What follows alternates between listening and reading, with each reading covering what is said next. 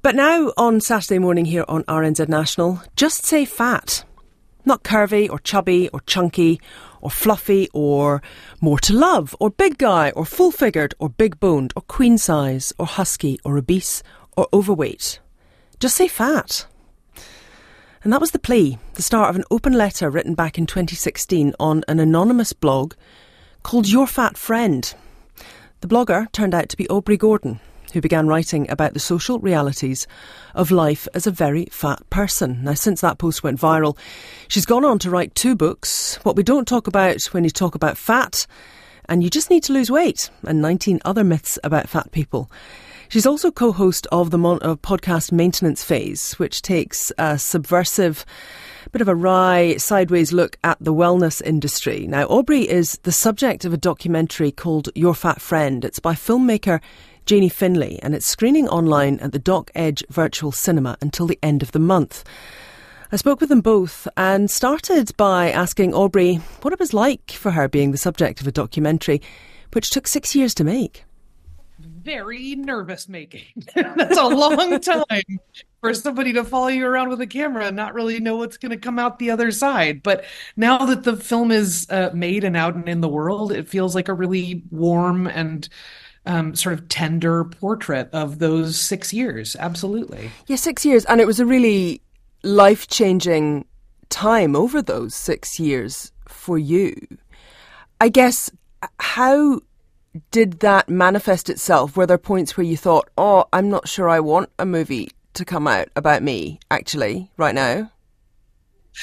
Yeah, I think there would be something may be wrong with me if I didn't have that thought at some point. right? Like, uh, I, I would, uh, I, I would think that that kind of um, sort of uncertainty is just part of the process of making any sort of creative work at any point, right?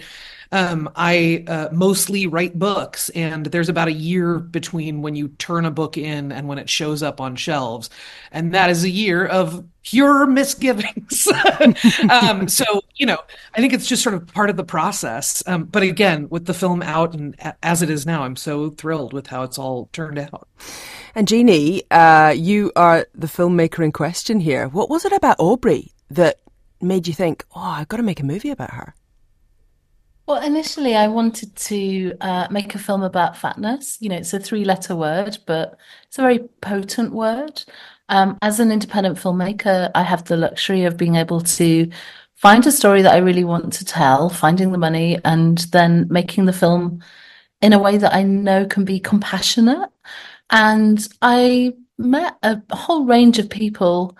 Um, initially, I was going to make an essay film, and then I knew that I was sort of kidding myself. My strengths as a filmmaker lie in telling one person's story to tell a much bigger story. And as soon as I met Aubrey, her writing's just so great. It blends the personal and the political. It's really well written. And I thought, this is really interesting. What does it mean to want to communicate an idea with the world? And how does that show up in your real life, in your everyday life? and how do you have the conversations with the people that are closest to you and so i just sort of felt like there is there's a film there's a film i really want to make it's, and Aubrey said yes it seems really extraordinary perhaps to say this although at the same time not but to be making a film with compassion as you were saying about fatness about anti-fat bias um, because so often that is not how fatness and fat people are met in the world? Yeah, I mean, as a filmmaker, I strongly believe in the idea that the film critic Roger Ebert put forward that films can be an empathy machine. And, you know, the last film I made, that I made during the making of Your Fat Friend, was called Seahorse about Freddy McConnell, the trans guy, having a baby. And I saw the power of telling one person's story because it's like having a conversation with thousands of people across different countries. You know, my camera can be a loudhailer, so I can concentrate on small moments in the reality of a life um, to tell a, a much bigger story. I also think, you know, the images that most of us are most accustomed to seeing of fat people are um, headless, faceless images of fat people milling around uh, while we hear a story about the quote unquote obesity epidemic, right? And there's a tiny bit of research um, on sort of the effect of images like those.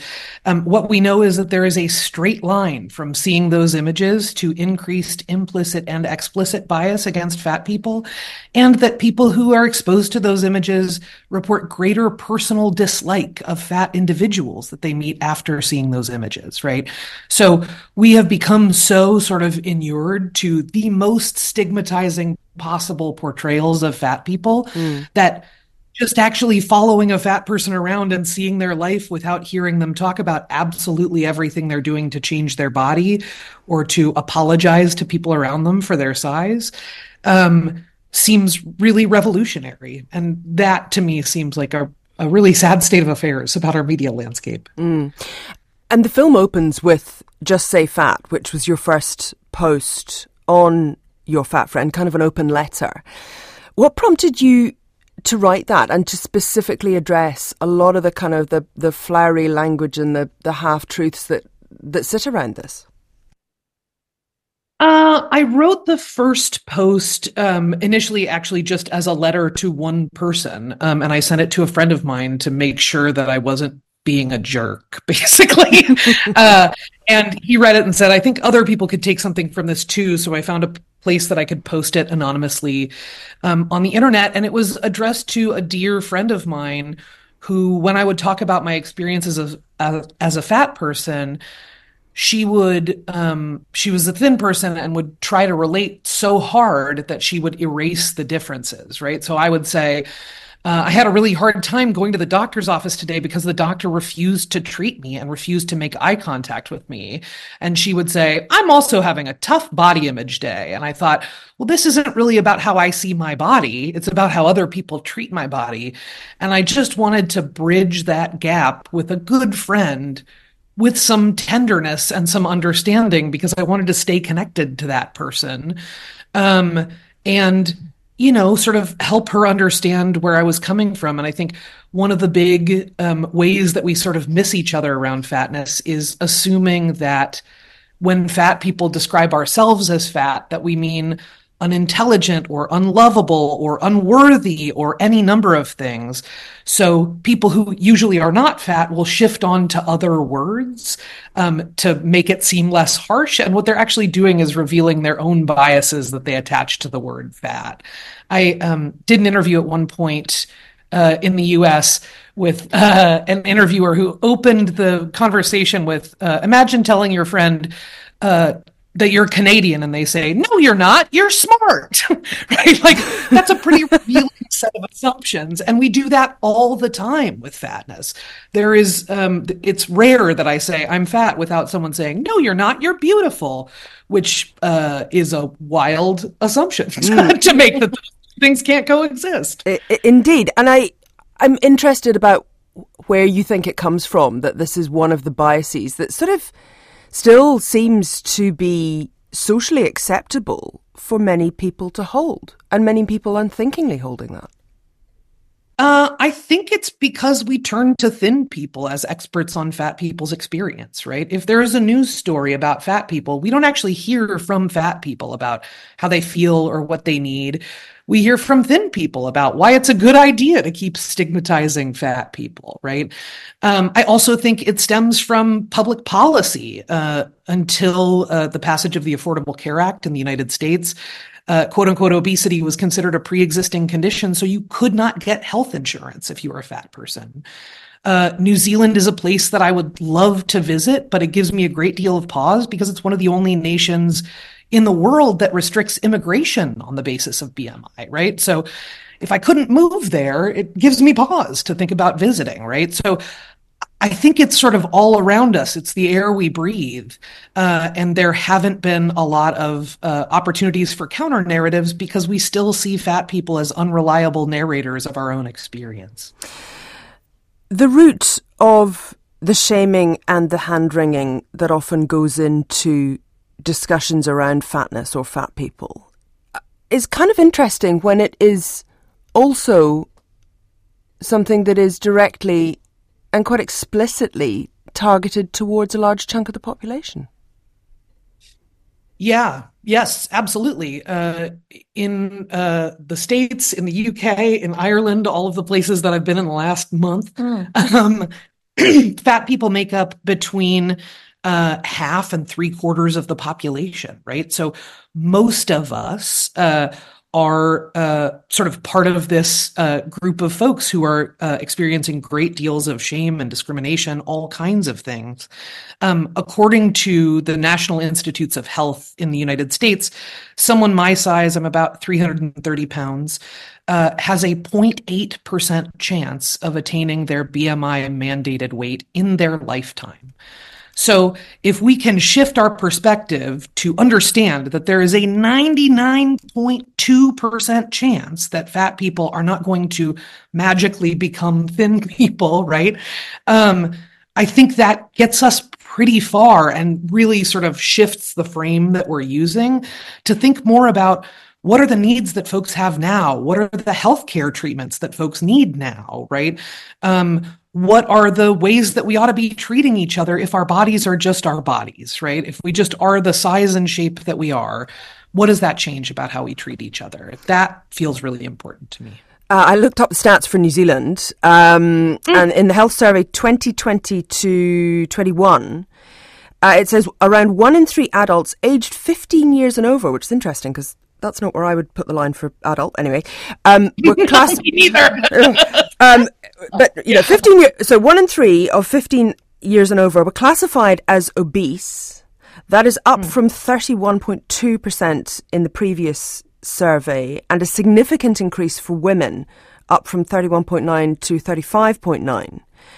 And of course, all of this relies on BMI. One of the things that you uh, have also become very well known for, as well as your writing, is the Maintenance Phase podcast. Um, perhaps you should just have a moment to, to pause and to talk about BMI and briefly where it came from and, and how useful it might be.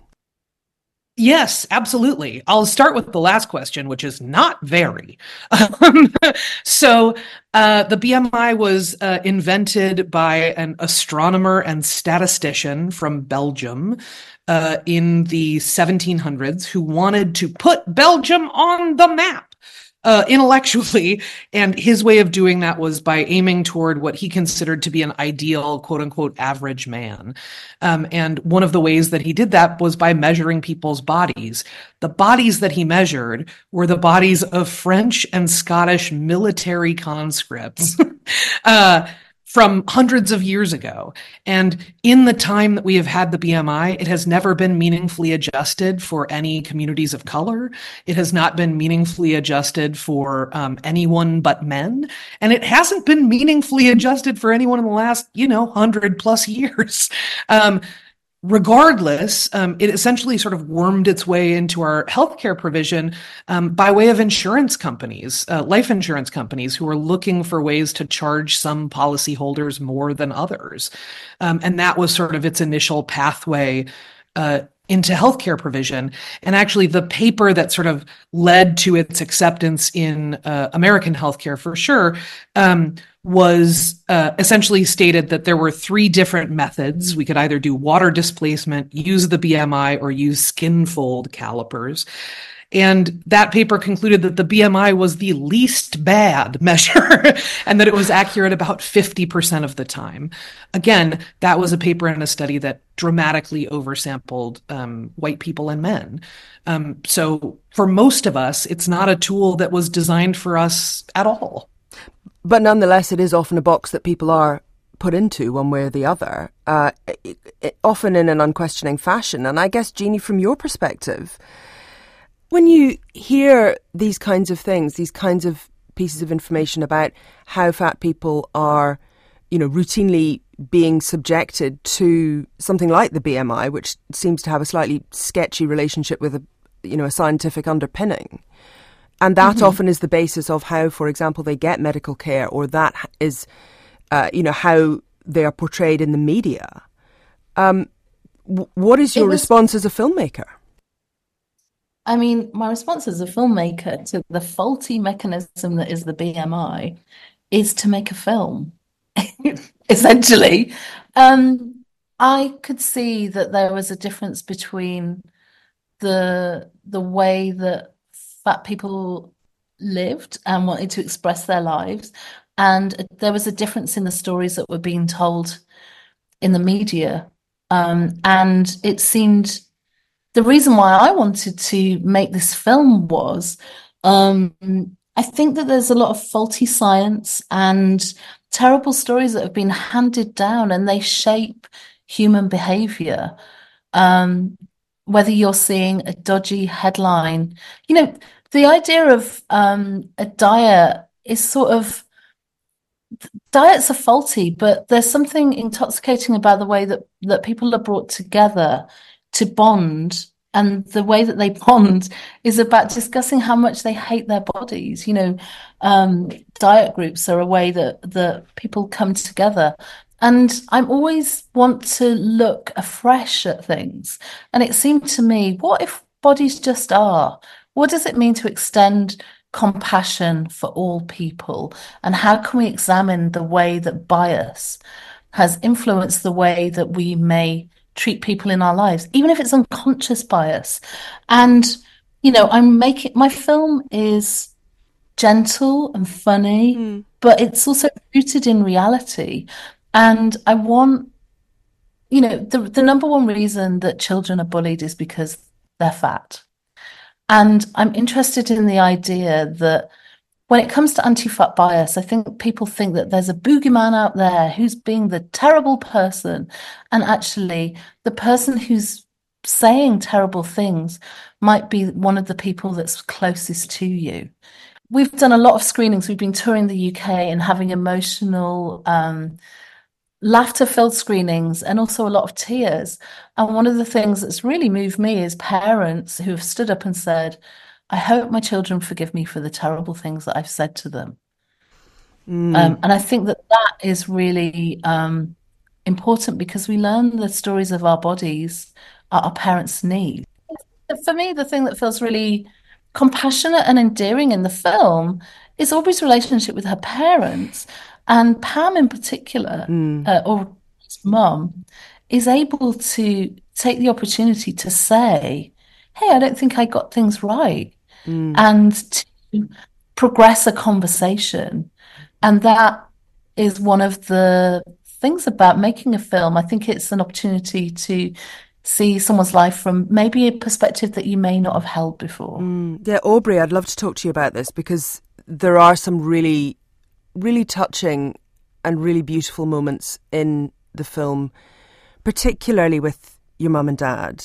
Um, and your mum reflecting as Jeanie was saying there, on you know on whether on whether you would lose weight if you went to Weight Watchers and and how much of it was her responsibility. What was it like to watch that back, and what kinds of conversations have you had with your mum since? Uh, I think with both of my parents, with my mom and my dad, um, they have continued to become more and more full throated in their support of uh, of fat people broadly and my work in particular. Uh, you know, I think um, those messages that parents get are also part of that sort of air we breathe and water we swim in, right? That um, in the US and the UK in particular, there is a particularly vicious history of children being removed from the home solely because their parents could not make them thin. Not because they were being neglected, not because they were being hurt, but just because they were too fat. And the state decided that that was enough of a reason to take a kid out of a home, right? Um, so I don't want to. Uh, I think it's easy to feel frustrated um, with, uh, you know, sort of parents who fall in line with these sort of like deeply anti-fat visions of uh, what their kids ought to be and ought to look like, um, and also those pressures don't come from nowhere, right? They come from pretty concrete policies. They come from healthcare providers. They come from, uh, I've been researching Jamie Oliver and just read a quote from him the other day uh, telling a parent that uh, feeding her kids pizza was no different than a cigarette burn, right? Like, those are really strong, powerful, and damning messages to parents who are overwhelmingly just trying to do their best, right? And there's not really much of anybody saying, Hey, it might be okay that your kid's a little fat. you know what I mean? Like your kid might be just fine. It seems like they're really bright and really fun and really sweet and really charming. And that could be enough. Um, so that's what I feel like I would like to uh, aim toward. And uh, I feel like um, watching uh, my parents' sort of perspective uh, shift on this has been hugely inspiring mm. on that front.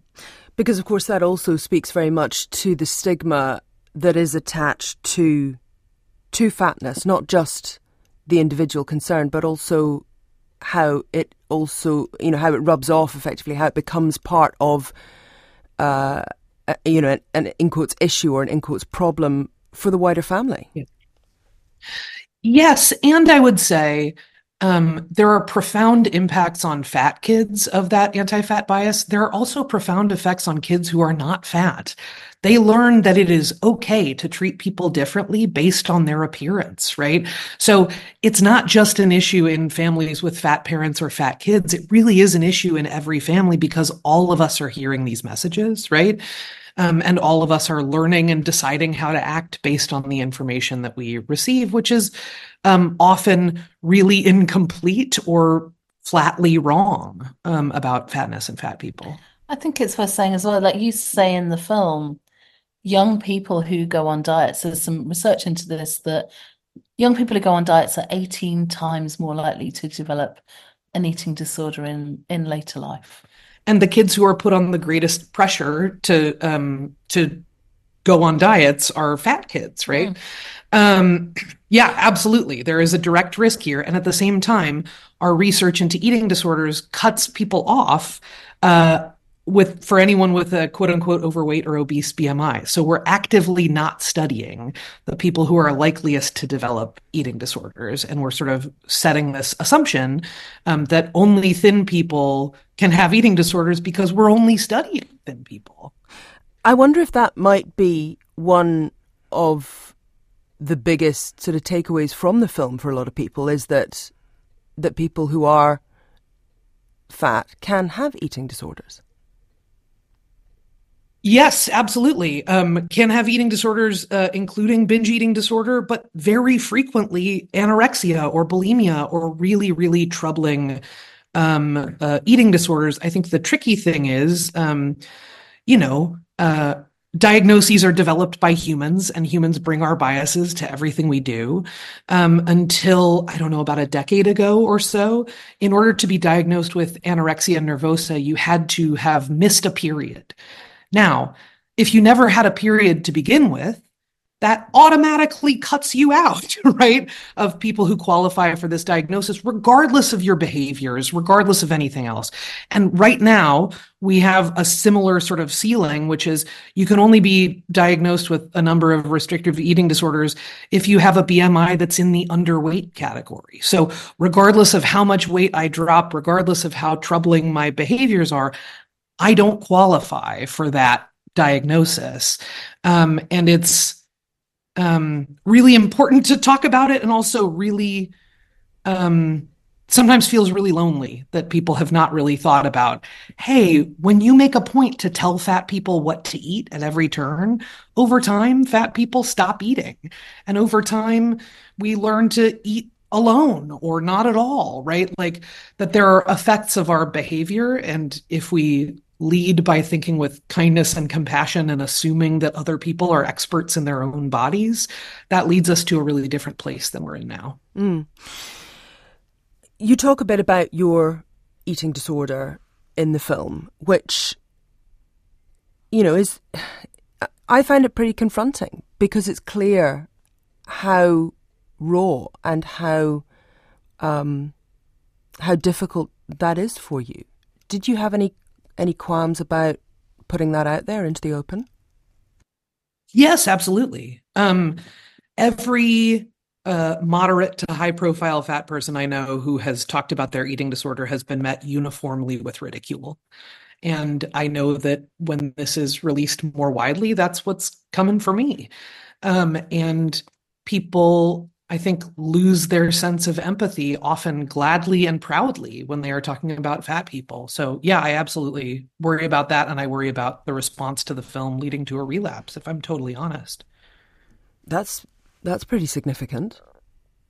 Yeah, it feels that way to me. How do, how, yeah. How do you how are, how are you dealing with that? How are you thinking about that?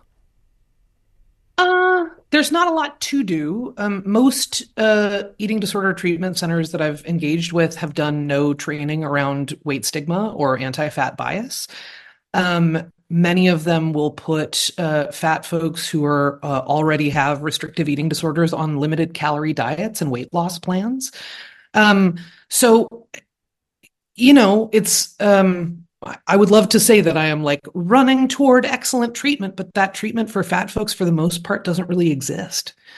Um, so we have, you know, a huge number of people um, who are excellent candidates for eating disorders um, who are systematically cut off from treatment, again, because our research cuts out anyone who is quote unquote overweight or obese. And our treatment um, still focuses on and still assumes that the most important thing is for a fat person to become thin. I guess that in itself is it says a lot about, I suppose, the the medical system largely that you're in, and, and I guess the one that you've experienced in the United States. Although you know, by by no means is the United States on its own here.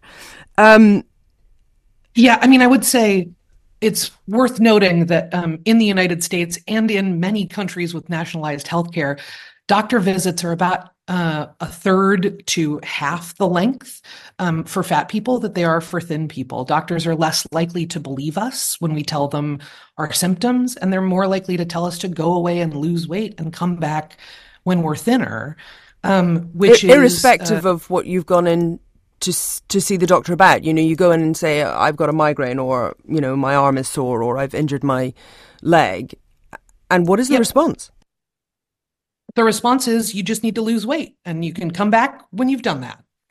Um, for many, many, many medical problems, uh, doctors and nurses and healthcare providers of all stripes go through an immense amount of technical training, and that technical training does not challenge their existing biases. And there's some evidence that going through that training actually increases their biases against fat people. So uh, uh, I am immensely grateful to the healthcare providers uh, that I have had that have done the job.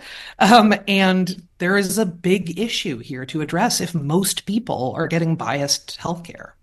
I guess one thing that I am interested in is you know, how does this work? Does the pendulum swing too far if when we're looking at compassion here? Because is there a, a situation where people are treated with dignity and also people are able to express concern for their health? Is there a point here where, uh, where you can, where those two things meet? I think that quite a bit of the concern for our health that gets expressed is not based on knowledge of our health status. It's based on assumptions that are based on our appearance, right? So most of the people in my life who've expressed quote unquote concern for my health don't actually know what diagnoses I have, don't actually know how I eat or how I move. And we've been taught that that's an acceptable way essentially to tell someone that they're fat right? In absence of any meaningful health information in the absence of uh, even sort of solid science quite often folks are basing that in a series of assumptions. For example the assumption that you reach a certain weight and become diabetic or you reach a certain weight and become hypertensive and what we know is that's actually not true. Um, and that quite a few of those health links are more strongly correlated to experiencing discrimination on the basis of your size than they are to actually just having fat on your body. And Jeanie, a final word to you. Uh, what do you hope people take away from the film? What would you what would you see as a you know, an awesome outcome. Someone going in, sees the film, and comes away with what in their mind that is different?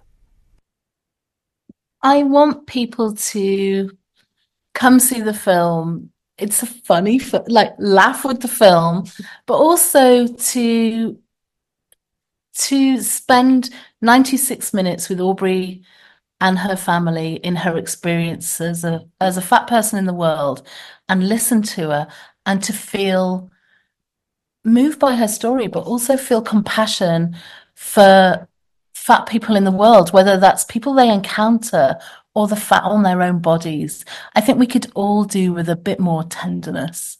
And for me, there's no size limit on compassion. I want, I extend that compassion to every fat person in the world um, because I don't think there should ever be a limitation on compassion. So that's my that's my big takeaway, and to just get stop commenting on other people's bodies because other people's bodies are none of our business. That is filmmaker Jeanie Finlay, and also we were speaking there with writer and podcaster Aubrey Gordon. And if you want to watch Your Fat Friend, you can find it streaming on the Doc Edge virtual cinema until the end of the month. So you're going to have to get in quick on that one. There is a link on our webpage to that, rnz.co.nz slash Saturday. Lots of you getting in touch too on uh, that conversation with Aubrey Gordon. This one says, multi generational fat chick here. My mum had me on diet pills aged 11. So I sped my way through high school, excelled academically, and found acceptance through my smart brain. I have never been anything but fat. Another one saying, Morena, um, as the mother of a fat daughter, I'm worried the extra weight on her body was the sign of pain, unhappiness, or deep anxiety. Maternal instinct interpreted the excess weight as a negative. Uh, a researcher, uh, this uh, person Wynne says, I'm also aware that my cave day instincts see fatness as someone getting more food than their fair share. Uh, David's been in touch as well, listening to Aubrey Gordon this morning, saying, as someone who comes from a family where obesity caused mature onset diabetes, uh, it is a factor and it has fought to keep uh, his weight down. The health aspects of being seen uh, or, or, being big rather, seem to be uh, sidestepped by so many activists. Um, finally, for now, this one uh, talking about BMI, we're talking about BMI there in that interview. Uh, harmful for anorexics too. My daughter, this person says, uh, she's not underweight. Uh, she says she's not underweight um, and obviously well because her BMI is in the range of normal, but this is while her hair's falling out. She's dizzy and anemic. She hasn't menstruated for months and wears a puffer jacket in midsummer.